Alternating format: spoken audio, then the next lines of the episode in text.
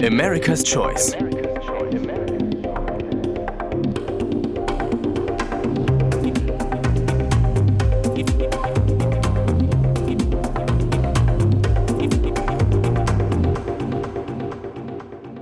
Hallo und herzlich willkommen zu America's Choice, der USA-Podcast aus Berlin. Mit Stormy Anneke Mildner vom Aspen Institute und mit Julia Friedländer von der Atlantikbrücke. Mit America's Choice liefern wir Ihnen und euch regelmäßige Updates und Einschätzungen zur politischen Lage in den USA und den transatlantischen Beziehungen. Aktuell, überparteilich und im Gespräch mit wechselnden Gästen und Expertinnen aus Deutschland und Amerika.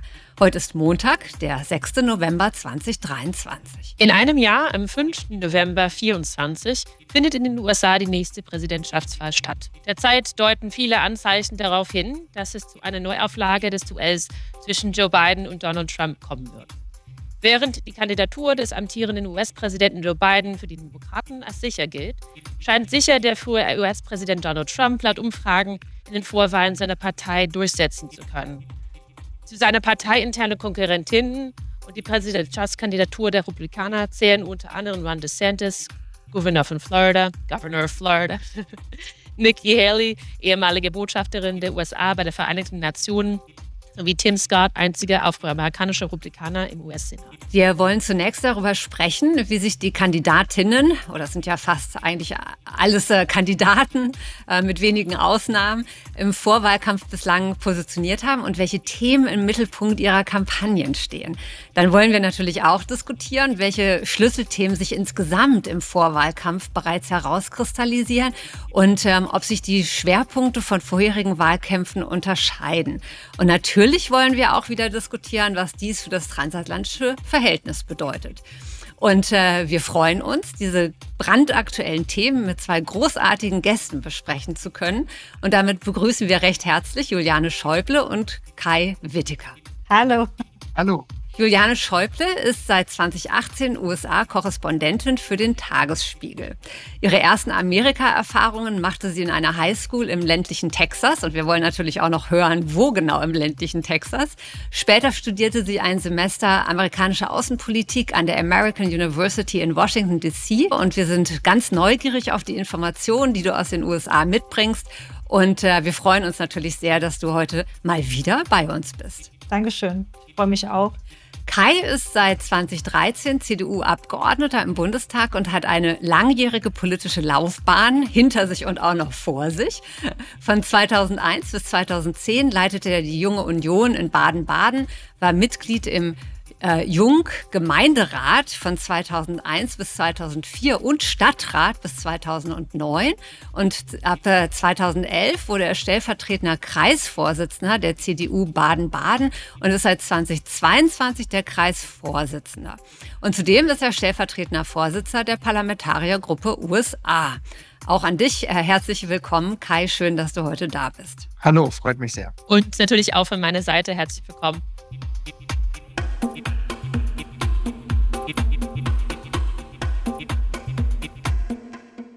Und wir wollen damit beginnen, einen Blick auf den aktuellen Stand und die Strategien der Kampagnen zu werfen. Ähm, aber bevor wir das tun und äh, richtig ernsthaft in die teilweise ja auch relativ schwierigen Themen einsteigen, wollten wir euch eine Frage stellen. Und zwar, erinnert ihr euch noch daran, wie ihr die letzte Wahlnacht verbracht habt und wisst ihr schon, wo ihr die nächste verbringen werdet? Glaube, ich bin in Washington, tippe ich mal, ähm, wenn ich anfangen darf. Ähm, die letzte Wahlnacht, die bei mir ja dann doch eher Tag ist, ähm, äh, war, ich, war ich in Washington. Das war ähm, äh, sehr aufregend, weil wir ja auch im Grunde kein wirkliches Ergebnis gekriegt haben. Ne? Also wie, wie so oft. Also das war so ein bisschen und ich glaube, ich, am, am gescheitesten ist man dann beim nächsten Mal auch wieder in Washington. Wer weiß, was da passiert. Stichwort 6. Januar 2021. Und Kai, weißt du noch, wo du warst? Also wenn ich mich richtig erinnere, habe ich mit Kolleginnen und Kollegen es ähm, geschaut, weil wir die Sitzungswoche in Berlin hatten und irgendwann dann doch erschöpft ins Bett gegangen bin, um irgendwie noch zwei, drei Stunden Schlaf zu bekommen, äh, bevor es äh, wieder losgeht. Ähm, weil es dann natürlich, wie Juliane gerade eben gesagt hat, äh, es kein Ergebnis äh, gab und es sicher noch ähm, ein, über eine Woche, glaube ich, hingezogen hatte, bis wir dann äh, wirklich wussten, äh, wer Präsident wird. Und beim nächsten Mal ähm, ja, hoffe ich es äh, auch in Washington äh, erleben zu dürfen, aber das steht noch in den Sternen. Mal gucken. Und Juliane, wenn ich dich fragen darf, äh, wie hat sich denn die politische Situation oder wie gestaltet sich denn heute die politische Situation im Vergleich zu vor vier Jahren? Ähm, ich glaube, vor vier Jahren, ich meine, erinnern uns, wir waren, wir hatten, waren noch in der Pandemie. Es, es war, glaube ich, auch fast noch ein Höhepunkt, aber das Schlimmste war natürlich im Frühjahr. Ähm, wir haben einen ganz komischen Wahlkampf erlebt, in dem der demokratische Kandidat, ähm, der weitgehend von zu Hause aus Wahlkampf gemacht hat, Joe Biden, ähm, und das war auch okay damals. Ähm, ich glaube, das haben auch viele verstanden. Die Republikaner haben Wahlkampf gemacht. Da waren wir dann auch als Korrespondenten. Es war immer ein bisschen seltsam zu den Republikanern. Da waren die Abstandsvorschriften nicht so wichtig und die Zahlen. Und bei den Demokraten wurde es eben ganz streng eingehalten. Ähm, das war natürlich was ganz anderes. Und dann war die Hoffnung, dass wenn denn dann äh, Biden gewinnt, die Ära Trump vorbei ist. Diese Hoffnung ähm, hat sich äh, zumindest erledigt, vorübergehend erledigt. Trump ist weiterhin da. Trump hat im Grunde nie aufgehört. Man hat so ein bisschen das Gefühl, man steckt in der Endlosschleife 2020, ähm, das gerade so weitergeht. Und wir gehen ja, vielleicht um das ja, vorwegzunehmen, ja davon aus, dass es ein, ein, ein Rückspiel gibt zwischen den beiden, Joe Biden und Donald Trump. Und das weckt nicht so ganz große Begeisterung ähm, ich glaube, sowohl in den politischen Lagern wie auch bei den Beobachtern. Wir sind natürlich sehr neugierig und gespannt, aber es ist auch bedrückend, dass wir immer noch so in so einer Endlosschleife, in so einem Gefühl festhängen. Ja, ich denke, das, was Juliane gerade eben gesagt hat, teile ich. Ähm, ich glaube auch im, äh, ein Aspekt, der natürlich damals äh, sehr stark war neben der Pandemie, waren dann die wirtschaftlichen Auswirkungen, die äh, Trump ähm, nicht in die Karten gespielt haben. Ähm, das dürfte jetzt vielleicht gerade umgekehrt sein. Die wirtschaftliche Lage wird zumindest von den Amerikanern als nicht positiv äh, bewertet. Und das lastet man äh, Biden sehr an. Äh, und äh, das wiederum hilft Trump. Also insofern quasi gleiches Problem, aber ähm, es äh, spielt dem jeweiligen Herausforderer äh, in die Karten.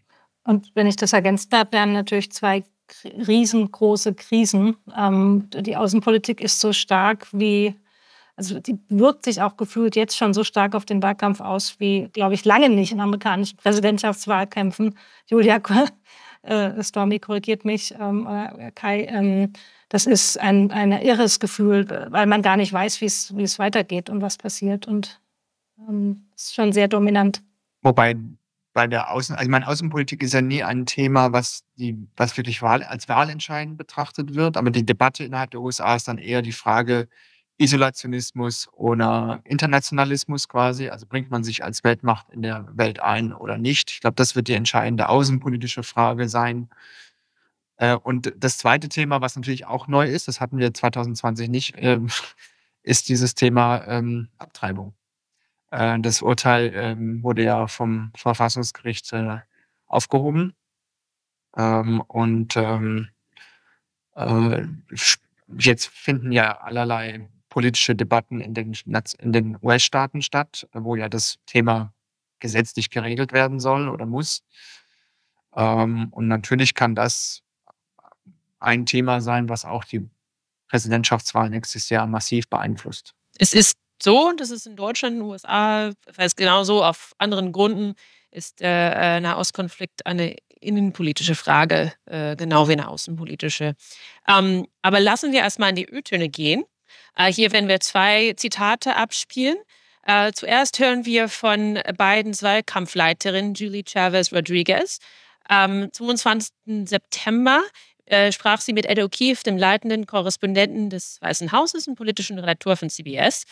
Äh, darüber war in Umfragen, Trump entweder hinter Biden liegt oder gleich auf ist, obwohl Trump fast 100 straflichen und bundesstaatlichen Anklagen drohen. Und natürlich werden wir vielleicht ansprechen, die allerletzten Umfragen ähm, in Schlüsselstaaten und Swing States, die zeigen, dass, äh, dass Trump vielleicht äh, vorne liegt. Aber äh, Juliane, ich bin mir sicher, dass du einiges dazu sagen wirst.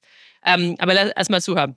Well, you know, for us, we see that, again, our agenda has such strong approval ratings. And so it's contingent upon our campaign to make sure we're getting out and talking to voters, really connecting the dots between, you know, what they're seeing in their everyday lives as they see new roads and bridges get fixed, as they, um, see affordable broadband coming to their communities, that they know that all of that is brought to you by President Biden and Vice President Harris. Everything was perfect. There was no crime. The crime is against me because we have a corrupt district attorney, but we have a corrupt attorney general. And it all comes down from the DOJ that totally coordinated this in Washington because I'm leading, I'm the leading candidate, I'm leading Biden by 10 points. And I'm leading the Republicans by 50 and 60 points. Das war natürlich ähm, der, äh, der eine. Trump ähm, am 2. Oktober äh, im Gerichtssaal äh, in einem Zivilbetrugsprozess in New York. Ähm, natürlich gibt es mehrere, die gleichzeitig laufen. Ähm, das, sind, das, sind, zwei unterschiedliche Blasen, politische ähm, äh, und ähm, polemische Blasen. Ähm, äh, Juliane, vielleicht kannst du ein bisschen Einblick geben, äh, wie, wie sich das entwickelt. So die, man, auf einer Seite hat man ähm, die Leiterin der Kampagne, die über so wie Stärken der Zivilgesellschaft redet und der andere spricht natürlich über, ähm, wie, ähm, naja, natürlich er betrogen wurde. Also äh, vorneweg das Versprechen, dass die Gesellschaft äh, geeinter dasteht nach einer äh, Amtszeit von Joe Biden, das, ist, äh, das wird ganz sicherlich nicht eingehalten. Die zwei Blöcke haben sich, glaube ich, noch weiter verfestigt, wenn das möglich war. Ähm, und das sieht man auch, das sind wirklich Parallelwelten. Biden gibt sich wirklich Mühe, reist durchs Land, schickt seine, seine, ähm, seine, seine Vertrauten, seine, seine, seine Kabinettsmitglieder, seine Frau und so weiter ähm, durchs Land, um zu sagen, wie toll Bidenomics ist, das Stichwort für seine Wirtschaftspolitik, die den Menschen vor allem der arbeitenden Mittelklasse ja ganz viel bringen soll. Und das ist in Teilen auch richtig, aber irgendwie dringt er nicht so richtig damit durch. Und das ist eine der großen Fragen, ob das sich noch verbessert, wenn die Wirtschaftszahlen besser werden sollten. Die sind ja gar nicht schlecht. Aber irgendwie haben die Menschen das Gefühl, es, ist bei, es geht ihnen schlechter, als es ihnen unter Trump gegangen ist, ähm, wie wir aus neuen Umfragen erfahren. Und auf der anderen Seite haben wir einen Präsidenten, der äh, in seiner eigenen Parallelwelt lebt, in der er wahrscheinlich ähm, nie aufgehört hat, Präsident zu sein, denn die Wahl war ja in seinen Augen und Worten und Gedanken gestohlen. Und, ähm, das, und er hat nie aufgehört, über 2020 zu reden und sagt jetzt, das ist jetzt sozusagen der Versuch, ihn bei der nächsten Wahl von vornherein auszuschließen. Und das Brutale ist, dass das tatsächlich bei vielen republikanischen Wählern verfängt. Ähm, die glauben, das ist, die Justiz ist politisiert worden von den Demokraten. Die nutzen auf allen Ebenen, versuchen sie, ihn aus dem Rennen zu ziehen, weil er ja sonst gewinnen würde. Und das ist so eine Dolchstoßlegende, die irgendwie doch auch verfängt. Ähm, und das sind zwei Lager, die nicht viel miteinander reden. Am Ende glaube ich, bei allen Umfragen, ähm, und Julia, du hast es angesprochen, äh, es ist ein Jahr hin. Ähm, äh, Umfragen sagen uns nichts darüber aus, wie die Wahl ausgeht, sondern sie sagen aus, wie das von jetzt aus ausschaut. Da kann noch viel passieren, aber es ist, es ist äh, nicht rosig, die Zeiten. Und der Druck auf beiden wird natürlich wachsen. Kai, wie erklärst du dir das, was wir gerade von Julia, Juliane auch gehört haben, dass äh, Bidens Politik nicht verfängt und dass wir quasi zwei Parallelwelten haben, die nebeneinander herzuleben scheinen? Gibt es dafür überhaupt rationale Erklärungen? Tja, wenn ich das wüsste, wäre ich wahrscheinlich äh, äh, ein vielgefragter Mann in den USA. Aber ähm, also ich, ich, Biden hat von Anfang an, so nehme ich es zumindest wahr, viel dafür getan, das Thema Wirtschaftspolitik und vor allem Industriepolitik wieder in den Vordergrund zu setzen, um ehemalige demokratische Wähler, also die sogenannte äh, ehemalige Arbeitnehmerschaft im Industriebereich, um die wieder an die Demokraten zu binden. Das ist ja der Grund, weshalb Hillary Clinton damals in sicher geglaubten demokratischen Staaten äh, verloren hat. Vielleicht sind jetzt, ich meine, wir sind jetzt ähm, drei Jahre in der Präsidentschaft drin, vielleicht ist das einfach noch alles ähm, nicht so angekommen an der, an der Basis, weil das einfach auch sehr lange braucht. Ähm, aber die Wirtschaft sieht halt ähm, aus Sicht der Amerikaner nicht ganz so gut aus. Aus unserer Sicht wären wir, glaube ich, relativ froh in Europa, wenn wir solche äh, Wirtschaftszahlen hätten. Ähm, so, das ist das eine. Ähm, und das andere ist, dass die Frage, was Trump alles getan hat oder nicht getan hat und was davon strafbar ist oder nicht strafbar ist, ähm, kein Grund ist für die Amerikaner, ihn nicht zu wählen. Äh, das war ja auch schon 2020 so und 2016 so. Insofern ist, glaube ich, die Strategie, ihn darüber zu stellen, zum Scheitern verurteilt. Da hat er eine gewisse Immunität, ob uns das jetzt gefällt oder nicht. Ähm, ich glaube allerdings nicht, also es lohnt sich vielleicht ein bisschen tiefer in diese Umfragen, die jetzt gerade die letzten Tage ja gekommen sind, sich mal genauer anzuschauen. Da war ja, äh, wir sind jetzt ein Jahr vor der Präsidentschaftswahl, ich habe irgendwo gelesen, Doomsday, äh, wenn man die Umfragen sich anschaut, weil von sechs Swing States fünf ähm, für die, Demo äh, für die äh, Republikaner, also für Trump sind. Und zwar ziemlich heftig. Also da sind wir bei äh, einem Vorsprung von fünf bis zum Teil zehn Prozent. Also das ist schon sehr viel. Ähm, aber ich finde es spannend, wenn man sich anschaut, und da gibt es ja weitere Zahlen, äh, da wird dann abgefragt, ähm, wie zufrieden ist man mit Trump? Und da hat eine überwiegende Mehrheit, da reden wir von 60, zum Teil 70 Prozent, äh, die Meinung, dass Trump keine gute kein gutes Approval hat. Ähm, das Gleiche gilt übrigens, also noch schlimmer sogar für die Arbeit der Republikaner im Kongress selber. Wir erinnern uns jetzt ja gerade an die Hängepartie mit, dem, mit der Wahl zum äh, Sprecher, äh, dass die Republikaner ja vom Zaun gebrochen haben. Äh, und es gibt dann noch die Umfrage, ähm, ähm, dann wird dann eher so gefragt, sind sie grundsätzlich für die Republikaner oder grundsätzlich für die Demokraten? Da führen die Demokraten da sind die Republikaner abgeschlagen. Ähm, was mir sagt, dass die Wählerinnen und Wähler in den USA nicht so sehr Trump wählen wegen der Republikanischen Partei und deren Inhalte. Die scheinen eher kontrovers zu sein. Aber ich glaube, dass es eine hinreichende Mehrheit gibt, Biden loszuwerden, äh, egal wie. Ähm, und ich glaube, das ist meine Hauptthese, dass das mit seinem Alter und seinem Gesundheitszustand zu tun hat. Ähm, es ist Trump zwar kein Jungbrunnen, aber im Vergleich sieht er aus wie ein Jungbrunnen. Und ähm, das ist eine Haltung, die wir Europäer vielleicht nicht so richtig nachvollziehen können, aber ich glaube, in den USA spielt die Frage, wer kann die Weltmacht Nummer eins vier Jahre sicher führen, ohne durch Schlaganfall und Herzinfarkt dahingerafft zu werden, eine sehr wichtige ist.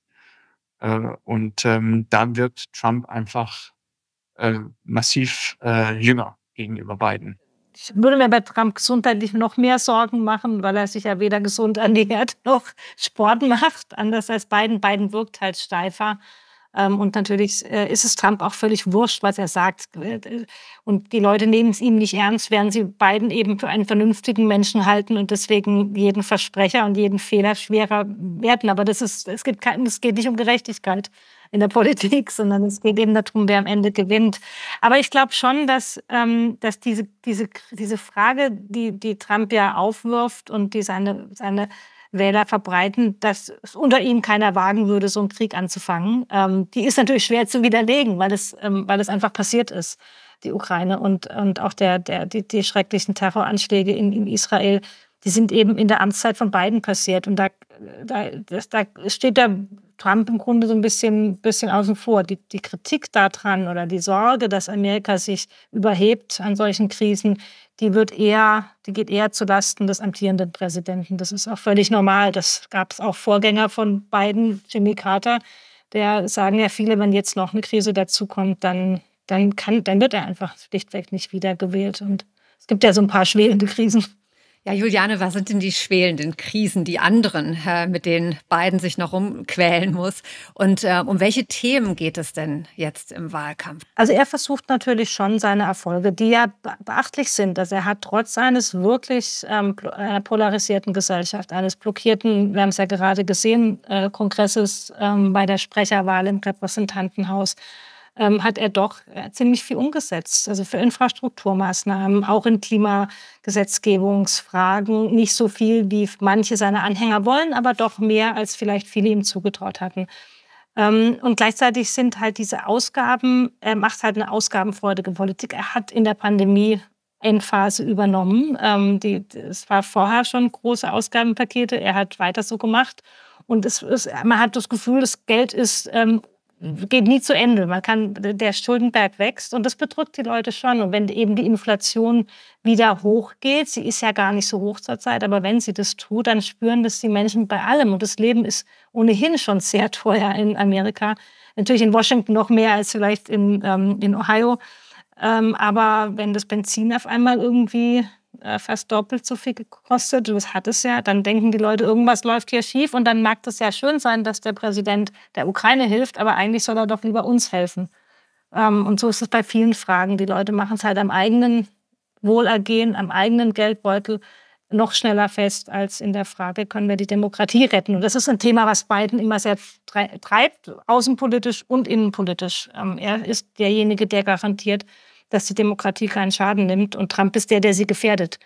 Am Ende ist die Frage, äh, finden das die Leute wichtiger als ähm, Arbeitsplätze und wobei die auch die unter beiden ähm, entstanden sind, aber Trump behauptet halt, unter ihm sei alles noch viel besser gewesen. Meinst du, es war vielleicht ein, dass er es unterschätzt, wie weit Leute vielleicht diese Verteidigung der Demokratie nicht auf äh, Platz einstellen? Also das wie Amtszeit an, so angefangen, mit Gipfel der Demokratie und es hat ein bisschen, das hat weniger Resonanz. Also ich glaube, in der Ukraine war es schon überraschend lange so, dass, die, dass viele Amerikaner gesagt haben, das ist schon wichtig, dass wir da stark bleiben. Der Nahostkonflikt ist sehr kompliziert, da, da zerreißt natürlich gerade die, die, die Lage auch so ein bisschen, vor allem auf der demokratischen Seite, das ist ja ein anderes Thema. Ähm, ich glaube, dass die Leute wissen, was Trump getan hat und es sie nicht mehr überrascht. Also wenn nicht noch wirklich, äh, wenn ein Urteil kommt, ist es, glaube ich, was anderes, je nachdem. Aber die Leute kann man gar nicht mehr so arg schocken. Da hatte der Kai ja auch recht, dass man von Trump, dass er ja auch 2016 gewählt wurde, ähm, obwohl man, obwohl er diese Aussagen gemacht hat, er könnte jemanden erschießen und würde dafür nicht belangt werden und so weiter und und und über Frauen und und und man, man ist es, immer, es ist den Menschen halt egal, was er sagt und sie wissen, was er getan hat. Sie glauben vielleicht nicht, dass er jetzt persönlich den, den 6. Januar den, den Sturm aufs Kapitol angeführt hat, aber seine Verantwortung beweist er ja jeden Tag, dass er sie dafür hat und dass er das immer noch richtig fand. Ähm, aber das ist sozusagen kein neues Thema. Und die Frage ist, gibt es noch ein neues Thema, was ihn noch mehr in, in Bedrängnis bringt? Vielleicht der Zivilprozess und die Frage ist ja, es ist doch alles nur ein Kartenhaus, was er da sich angehäuft hat in seinem Leben. Außer es wird alles noch weiter nach hinten geschoben, oder? Ähm, denn dann könnte es doch richtig problematisch werden. Genau, also wenn er, wenn er nicht, wenn er gewählt ist und das ist auch, glaube ich, das Hauptargument, warum er wieder antritt, um, um nicht ins Gefängnis zu kommen. Wenn er gewählt wird, verurteilt wird, dann wird er eine Verfassungskrise ohne, aus, ohne Vergleichbares ähm, äh, provozieren, wird sich selber versuchen zu begnadigen. Es wird es wird ganz grauenhaft ähm, werden. Also wenn nicht, vorher was passiert und das ist äh, nicht, noch nicht so ganz abzusehen, dann haben die juristischen Urteile keinen Einfluss. Vielleicht die juristischen Verhandlungen, je nachdem, was noch herumkommt. Und wer noch alles kippt. Also ich würde nicht ausschließen, dass je nachdem, wie groß der, wie, wie, wie stark der Druck auf Rudi Giuliani zunimmt, äh, seinen ehemaligen Anwalt, der massive Geldprobleme hat und auch mit drei Beinen im Gefängnis steht, kann doch sein, dass der auch noch mal irgendwann weich wird. Wer weiß. Also da würde ich noch mit manchen Überraschungen rechnen. Schon mit drei Beinen. Das ist ja interessant. ähm, bevor wir gleich wieder auch von Kai dir hören wollen, ähm, wollen wir noch ein, zwei O-Töne mit einspielen, nämlich auch noch von anderen Personen, die eine Rolle im Vorwahlkampf äh, spielen. Und der erste O-Ton ist von Florida Governor Ron DeSantis äh, bei der zweiten republikanischen TV-Debatte am 28. September 2023 in seinem Eröffnungsstatement. Where's Joe Biden? He's completely missing in action from leadership. And you know who else is missing in action? Donald Trump is missing in action. He should be on this stage tonight. He owes it to you to defend his record where they added 7.8 trillion to the debt. That set the stage for the inflation that we have. Und natürlich wollen wir auch von Joe Biden hören, ähm, der am 25. April 2023 seine Kandidatur für eine zweite Amtszeit ankündigte. Ton ab. But you know, around the country, MAGA extremists are lining up to take on those bedrock freedoms, cutting Social Security, that you paid for your entire life while cutting taxes for the very wealthy, dictating what healthcare decisions women can make, banning books, and telling people who they can love, all while making it more difficult for you to be able to vote. Kai, was wir gerade jetzt hier bei Joe Biden gehört haben, ist ja das, was ihr auch ähm, gerade diskutiert habt, äh, das Thema Demokratie und dass er versucht hat, immer dieses Thema auf Platz eins der Diskussionen zu stellen. Ähm, ich würde aber gerne noch mit von dir auch hören, wie sich das restliche Bewerberfeld bei den Republikanern so aufstellt und warum die seine, also Trumps Mitbewerber, bisher noch nicht so richtig verfangen haben in der republikanischen Wählerschaft und unter den Unabhängigen. Denn häufig sind es ja auch die Unabhängigen, um die gekämpft wird und die in, im Endeffekt wahlentscheidend sind. Also ich glaube, bei den Republikanern gibt es äh, drei Gruppen. Äh, diejenigen, die äh, Trump imitieren, diejenigen, die Trump bekämpfen äh, und diejenigen, die Trump versuchen zu ignorieren. So würde ich es mal versuchen zu kategorisieren. Äh, DeSantis und ähm, auch äh, Ramaswamy, äh, glaube ich, sind äh, die beiden, die ihn versuchen, am ehesten so vom Gestus Habitus und politischen Inhalten zu imitieren. Ähm, Haley äh, und ähm, ja, auch Tim Scott ähm, sind die zwei, die ihn, glaube ich, ignorieren.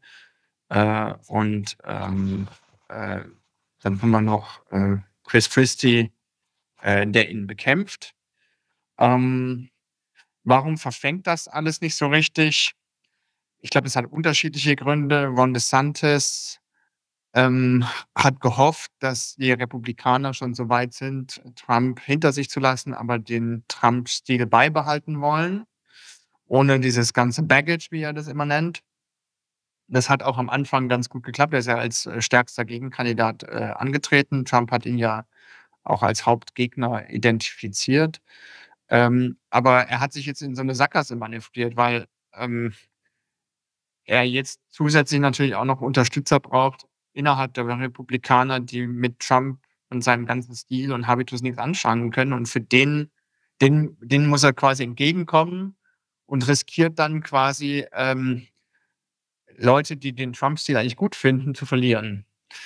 Ähm, Nikki Haley äh, macht gerade den Sprung auf Platz zwei, so wie die Umfragen derzeit sind. Ich glaube, sie hat vielleicht die etwas clevere Strategie äh, angewandt, zu sagen, ich fange von außen an als ähm, neue Kandidatin, die mit diesem ganzen Trump-Thema nichts zu tun haben will und arbeitet sich jetzt Stück für Stück in die Partei hinein. Ähm, und Chris Christie äh, ja, versucht halt, äh, äh Trump zu bekämpfen. Am Ende des Tages kämpfen eigentlich alle drei Gruppen um die gleiche Wählerschaft, die Trump irgendwie innerhalb der Republikanischen Partei nicht, nicht so doll findet. Davon gibt es schon nicht so viele. Und wenn sich das dann auch noch aufteilt auf vier, fünf, sechs Kandidaten, ist es eigentlich unmöglich für einen Kandidaten irgendein Momentum äh, zu, zu erlangen, was ihn irgendwie in die mögliche Situation bringt, vielleicht doch Nummer eins zu werden. Ähm, so würde ich das mal bei den Republikanern einschätzen. Und wie wird das im Bundestag äh, beobachtet und wie, wie beeinflusst die, diese Debatte oder die Lage jetzt ähm, die, die Schaffung der Politik, die Trans der transatlantischen Politik? Naja, also ich glaube, dass äh, mehr oder weniger sich alle einig sind, dass es zur Neuauflage Trump versus Biden kommt. Ähm, ich bin mir nicht sicher, ob alle schon begriffen haben, dass es sehr, sehr wahrscheinlich ist, dass Trump so, ein, so eine Wahl gewinnen könnte und dass das erhebliche Konsequenzen für Europa haben kann. Ähm, ich meine, wir reden ja immerhin davon, ob äh, die USA dann noch bereit sind, als NATO-Partner ähm, Europa im Zweifel aller Fälle zu verteidigen und zu schützen mit dem, mit dem, mit der nuklearen Abschreckung. Äh, und wenn der Schutz hinüber ist, dann haben wir in Europa wirklich ein großes Problem. Ich meine, wir haben jetzt schon jede Menge Probleme. Wir haben einen Krieg in der Ukraine, mitten in Europa. Wir haben jetzt einen Nahostkonflikt, der ja nie weg war, sondern wieder aufflammt und der tief in unsere Gesellschaften hinein auf, auf allen Straßen in Europa ausgetragen wird. Äh, und wir haben völlig unbemerkt von der Öffentlichkeit ähm, äh, die komplette Sahelzone, also alle Staaten Afrikas äh, zwischen Atlantik und Indischer Ozean äh, durch Militärputsche verloren, die alle von russischen Wagner-Söldnern unterstützt werden. Das heißt, Russland kontrolliert zumindest indirekt auch, wer durch die Sahelzone von Süd nach Nord nach Europa kommt. Äh, und damit liegt um Europa ein Ring von Gefahren und Konflikten, die für uns wirklich bedrohlich sind. Und Europa ist immer noch nicht bereit, das zu akzeptieren und demnach auch zu handeln und militärisch sich so aufzustellen, dass wir einen erheblichen Beitrag leisten können, was dazu führt, dass die USA bereit sind, weiterhin sich zu engagieren, selbst wenn Trump Präsident würde. Das war meine heimliche Befürchtung äh, nach der Rückkehr der Normalität unter Biden. Ne? Weil es ist also so, so fies, wie es sich anhört, ähm, hat die Trump-Administration, wo ich, okay, war als Beamten da drin, habe ich ja ziemlich hautnah erfahren, äh, alles ein bisschen einen Schritt nach vorne gebracht, aber durch Bedrohung. Durch Bedrohung. Und das ist, äh, wenn es eine Bedrohung auf der amerikanischen Seite oder Bedrohung aus diesem Ring of Fire, was du gerade angesprochen hast, das ist ja natürlich, ja, Schlüsselfrage. Aber ja. Juliane, wie sieht es aus? Du wolltest eine offene Einschätzung haben. Ja, ja nee, ich wollte ja auch eine offene Einschätzung haben. Deswegen, und ich, äh, ich ähm, naja. also in der politischen Bewertung wäre wär ich, also damit man sich nicht falsch versteht, in der politischen Bewertung bin ich so, dass wir als Europäer und dann würde ich dann auch Deutschland als größte Nation in Europa deutlich mehr machen müssen. Da tut mir die aktuelle Bundesregierung zu wenig. Ähm, aber wir müssten das nicht nur in Deutschland verändern, wir brauchen eine echte Verteidigungsinitiative äh, und Schutzinitiative auf der Europäischen Union. Ähm, und ähm, da, da sehe ich bisher keine wirklichen Initiativen. Mich interessiert ja immer, ähm, äh, Kai, wie ihr, könnt ihr denn Kontakte knüpfen, halten zu den Republikanern? Sind die so mit sich selbst beschäftigt, gerade im Kongress, wie wir es ja gerade äh, monatelang erlebt haben? Weil das ist ja die Frage, bereiten wir uns vor, einerseits machen wir unsere Hausaufgaben, verstärken wir unsere Zusammenarbeit, aber eben auch, wie können wir denn, gibt es noch, erreicht ihr noch vernünftige, gibt es die noch, sind die alle weg? Ähm, wie schwer ist das? Also es ist schon deutlich schwerer geworden, ähm, republikanische Kongressabgeordnete, egal ob jetzt Repräsentantenhaus oder Senaten, äh, Senat, ähm, zu bekommen.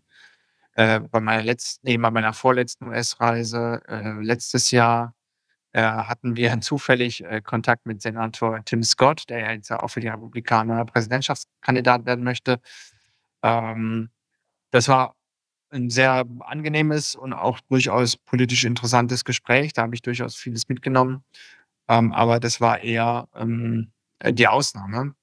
Ähm, die Republikanische Partei ist schon sehr auf dem Trip, dass sie mit dem Ausland nicht so wahnsinnig viel zu tun haben möchte. Das ist schade, aber das ist halt, bei den alten Republikanern ist das anders. Also ehemalige Abgeordnete oder politische Berater, die sich dieser äh, Partei von Bush und Co. nahestehen, sehen, äh, da ist es überhaupt kein Problem, Gespräche zu kriegen. Und die geben auch eine super Einschätzung über den Zustand der Republikanischen Partei. Aber die aktiven Politiker ist schwer anzukommen. Die Mager-Republikaner. Mhm. Und Juliane, wie sieht es denn aus ähm, neben den Mager-Republikanern in Washington spielt in Europa in den Debatten ähm, eine, eine Rolle, auch bei den Demokraten. Wie wichtig werden wir denn überhaupt noch als Partner wahrgenommen und auch wie attraktiv sind wir für die USA? Also irgendwie hat sich ja die Stimmung so ein bisschen verdüstert durch, durch Israel, ne? also durch den, durch den Krieg da, weil ich in der Ukraine, im, bei dem Ukraine, bei dem Angriff äh, Russlands auf die Ukraine war ja schon das Gefühl, die, die, Europa und auch die Deutschen sind ähm, äh, zentrale äh, Partner. Wir, wir, wir, das dauert manchmal ein bisschen länger, ähm, aber dann doch. Und, und äh, der Bundeskanzler war da und, und der Verteidigungsminister und sie sind alle, waren alle un, unheimlich gut behandelt worden. Also das Gefühl, dass sie sozusagen, dass die Ukraine, äh, der, der Krieg in der Ukraine ja auch die NATO gestärkt hat, zusammengebracht hat, das war schon.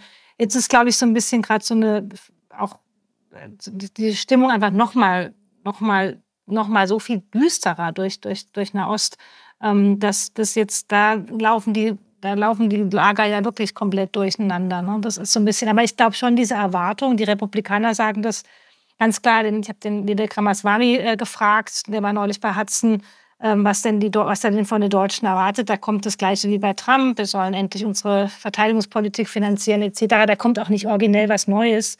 Ähm, aber das verfängt immer. Die Europäer sollen mehr tun. Da ist ja sicherlich auch manchmal ähm, was dran. Ähm, und die Amerikaner werden sich eben so oder so ein bisschen weniger um Europa kümmern und, äh, Also die Aufgaben werden für uns ohnehin größer. Wir sind ja ähm, ein großer Unterstützer und werden auch bei, bei, bei Trump jetzt nicht, glaube ich, einfach die, die Hilfen einstellen. Aber es wird eben deutlich schwieriger, ähm, was zu erreichen zusammen.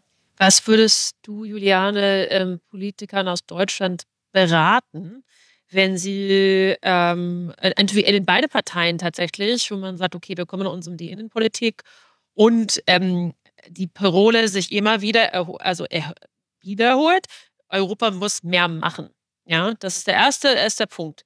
Ähm, du bist Journalisten und äh, zwar sehr sachlich, aber wenn, du kurz mit als Beraterin einsteigen würdest, was würdest du, was würdest du sagen? Welche, welchen Ton, welche, welche Initiativen äh, würden, ähm, würden die Amis äh, eher überzeugen zurzeit?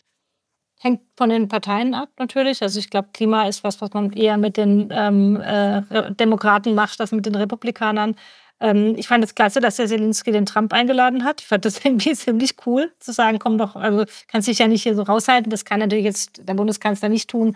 Ähm, aber alles, was, was wirtschaftlich ja das kann man gar nicht oft genug sagen. Amerika ist ja nicht nur Washington. Wir sind viel in Washington, wir versuchen aber auch viel rauszukommen. Das machen auch die, die, die Besucher, ähm, äh, Politiker ähm, äh, und so weiter. Die, wenn man nach, ich gehe jetzt äh, nächste Woche, glaube ich, nach North Carolina, ähm, da ist der deutsches Powerhouse wirtschaftlich. Ähm, alle diese Verbindungen, alles das stärkt das Verständnis füreinander. Und, und, äh, über die wirtschaftlichen Fragen kriegt man auch die Republikaner. Dann, dann also gerade Tim Scott, South Carolina, ist ja auch, äh, äh, Stormy, ähm, unheimlich starke Verbindungen zu Deutschland, die Zulieferer, ähm, die Autobauer etc. Und, und da glaube ich, mit solchen gemeinsamen Geschichten, bei allem Protektionismus, ähm, kriegt man es noch irgendwie hin. Ähm, tja, Sollen wir jetzt, äh, bei, bei einer Ost gehen mir, die, gehen mir gerade die Tipps aus, wie man das da besser zusammen hinkriegt. Aber bei, bei Juliane kann ich, in dem Punkt kann ich dir äh, recht geben, das habe ich bei meinem letzten Trip äh, dieses Jahr auch gemerkt, wenn man vor allem Wirtschaftspolitik mit China verbindet, äh, dann hat man auch die Republikaner ganz schnell äh, am Wickel. Wir haben wir waren ja in Europa ein bisschen überrascht über den IRA, den Inflation Reduction Act und was der auch für durchaus negative Konsequenzen der ursprünglich für europäische Unternehmen hatte. Und äh, als ich dann äh, politische Gespräche geführt habe, die ich die Frage gestellt habe, also liebe Amerikaner, wir verstehen euren Kampf gegen China, den finden wir, den unterstützen wir auch. Aber wie soll das funktionieren, wenn ihr von uns verlangt, dass wir uns aus China quasi rausziehen sollen und ihr uns gleichzeitig in, äh, aus dem amerikanischen Markt ausschließt? Wo sollen wir denn dann hin als exportorientierte Nation?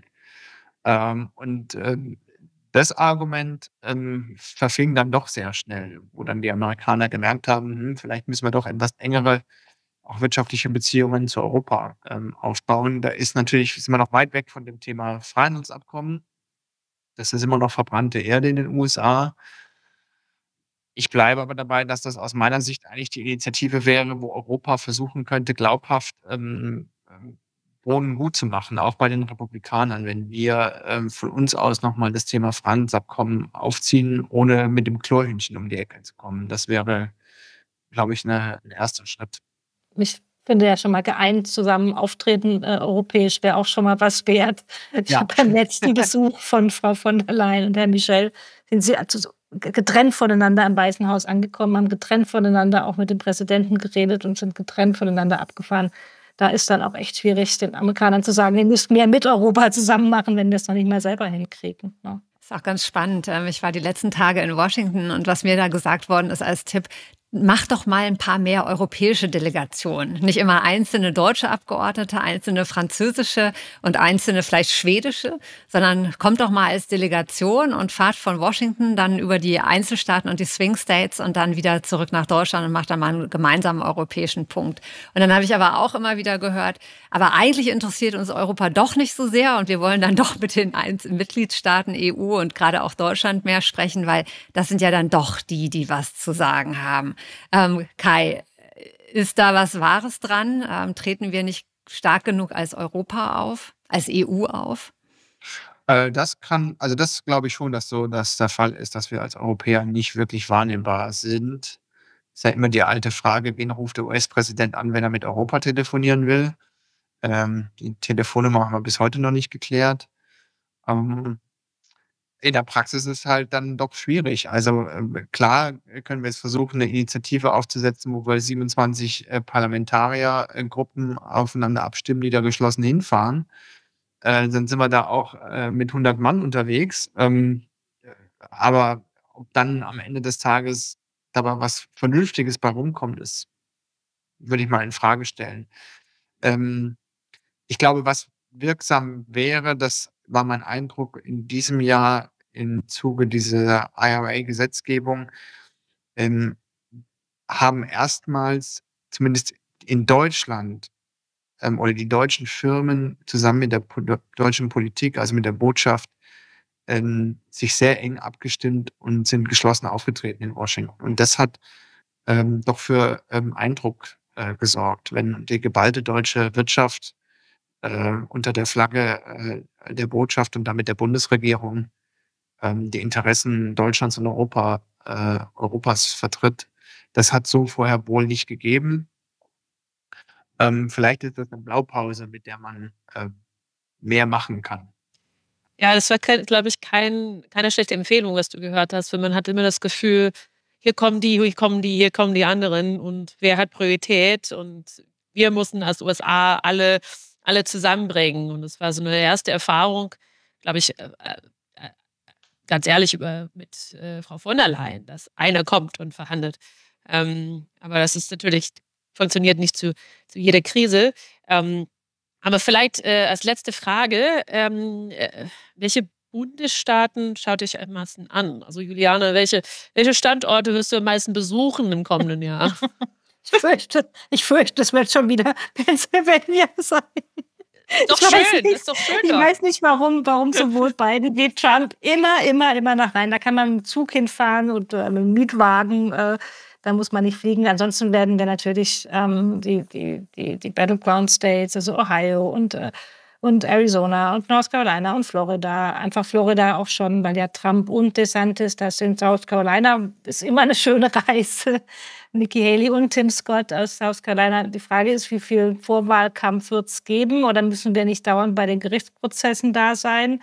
Äh, Georgia waren wir oft, werden wir oft wieder sein. Ähm, Wisconsin ist immer interessant. Ähm, aber alles, was natürlich, es ist auch super. Ich war, es gibt ja, die Pandemie hat ja nicht dabei geholfen, meine Liste mit den 50 Staaten, die ich alle besuchen muss, ähm, äh, zu vollenden. Deswegen habe ich noch ein paar äh, Bundesstaaten, Alabama zum Beispiel, wo ich noch nie war.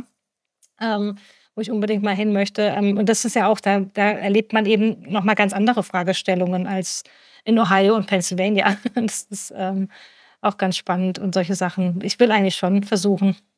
Keine, keine Pandemie, knock, knock, knock, dass wir wieder mehr reisen können. Ich wünsche dir auch, es sind immer viele Staaten, ähm, unumstrittene Staaten, die meisten schön sind. Idaho zum Beispiel. Mhm. Ja.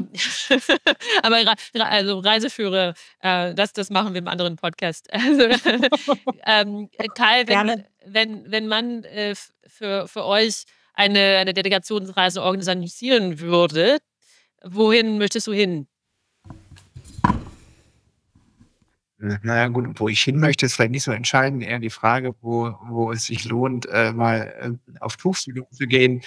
Ähm, äh, am Ende sind es, glaube ich, ja, die sechs äh, Swing States, auf die es mittlerweile ankommt. Ähm, Pennsylvania ist nun mal am nächsten dran an Washington. Ähm, Wisconsin, Michigan vielleicht, das sind eigentlich die Staaten, die noch am ehesten für die Demokraten äh, zu gewinnen sind. Ähm, ich meine, Arizona, Nevada wäre auch spannend, ist aber schon echt ein Trip von Washington aus. Ähm, Georgia könnte man vielleicht noch machen, aber das sind im Wesentlichen sind es diese sechs Staaten. Ich weiß nicht, ob Florida und Ohio sogar noch so spannend sind ähm, für die Wahl, weil die tendenziell mittlerweile schon sehr republikanisch äh, äh, sich orientieren. Ja, äh, und äh, am Ende des Tages, glaube ich, wird es sehr auf die, auf die Kandidatenlage ankommen. Ich bleibe dabei, wenn es Trump versus Biden ist, dann werden am Ende die Inhalte nicht entscheidend sein, sondern ich glaube, die Frage wird dann sein, wer hält vier Jahre gesundheitlich durch. Das ist, äh, glaube ich, die Hauptfrage, die sich dann am Wahlzettel stellt. Ähm, und die Frage wird sein, werden die Also ich glaube, bei den Republikanern ist das Rennen für Trump gelaufen, bei den Demokraten natürlich erstmal auch, es sei denn, Biden hat vielleicht die Erkenntnis, dass es für ihn doch nicht reicht. Ähm, und äh, jemanden Neues äh, ins Feld schickt, wer auch immer das dann sein kann. Ähm, das gebe ich zu, dass es eine sehr kleine Wahrscheinlichkeit ist. Aber meine Vermutung ist, dass Biden ähm, ziemlich gegen den Berg ankämpfen muss, um nochmal gewählt zu werden. Gab es auch eine Frage über wen, ob, ob es, ob Biden, die beiden Kampagne schafft, es zu einer Abstimmung über Trump zu machen, was sie ja wollen, oder über sich selbst. Ähm, das ist, glaube ich, wichtig. Und Mal so ein bisschen ein Hint. Morgen sind ja äh, einige Referenten, äh, unter anderem auch in Ohio. Da geht es um das Thema Abtreibung in, also ob das Recht auf Abtreibung in die Verfassung reingeschrieben werden soll vom Staat Ohio. Äh, jetzt ist Ohio eher schon republikanisch äh, geprägt oder angehaucht. Wenn das für die Demokraten klappt, dann zeigt das eigentlich, dass sag mal, so das, das Gefühl, das Sentiment in der Bevölkerung schon eher bei den Demokraten in, inhaltlich ist und nicht bei den Republikanern. Aber dass, es, dass die Demokraten einfach ein Personalproblem haben an der Spitze. Und ob sie das erkennen und ob sie die Konsequenzen daraus ziehen, das wird die entscheidende Frage sein. Biden würde sagen, wir wurden immer schon unterschätzt. Letztes 2022 ja auch. Insofern warten wir es doch mal ab. Und ich wollte gerade sagen, dass äh, bei den Midterm Elections wir ja auch positiv überrascht worden sind. Ähm, wer weiß es. Ähm, lasst uns auf jeden Fall nicht mit einem Doomsday enden, diesen Podcast. Und Umfragen nicht zu sehr wahrnehmen. Also es kommt darauf an, also tatsächlich in den USA, sie rufen immer noch über Festnetze an. Okay, das war ein kurzer, ein kurzer Einstieg. Aber die, sind, die, sagen, die sagen nur begrenzt aus. Ja. Genau. Und leider, äh, wir könnten noch über so vieles andere äh, sprechen, sind wir auch jetzt schon wieder am Ende unseres Podcasts an, angelangt. Aber ich kann all unseren Hörerinnen versprechen, wir haben ja noch zwölf weitere Monate, das Thema immer wieder aufzugreifen. Wir werden bestimmt nicht jedes Mal ähm, in unserem Podcast ähm, die Wahlen ins Zentrum stellen, aber ich denke, bei allem, was wir diskutieren werden, ob Außenpolitik oder Innenpolitik, die Wahlen werden immer eine zentrale Rolle spielen. Und damit ähm, sind wir am Ende. Und ganz, ganz herzlichen Dank an Juliane Schäuble und Kai Whittaker für eure Einschätzungen und eure Expertise. Schön, dass ihr heute mit dabei wart. Sehr gerne. Und auch von meiner Seite vielen Dank fürs Gespräch. Äh, das war America's Choice vom 6. November 2023. Vielen Dank fürs Zuhören.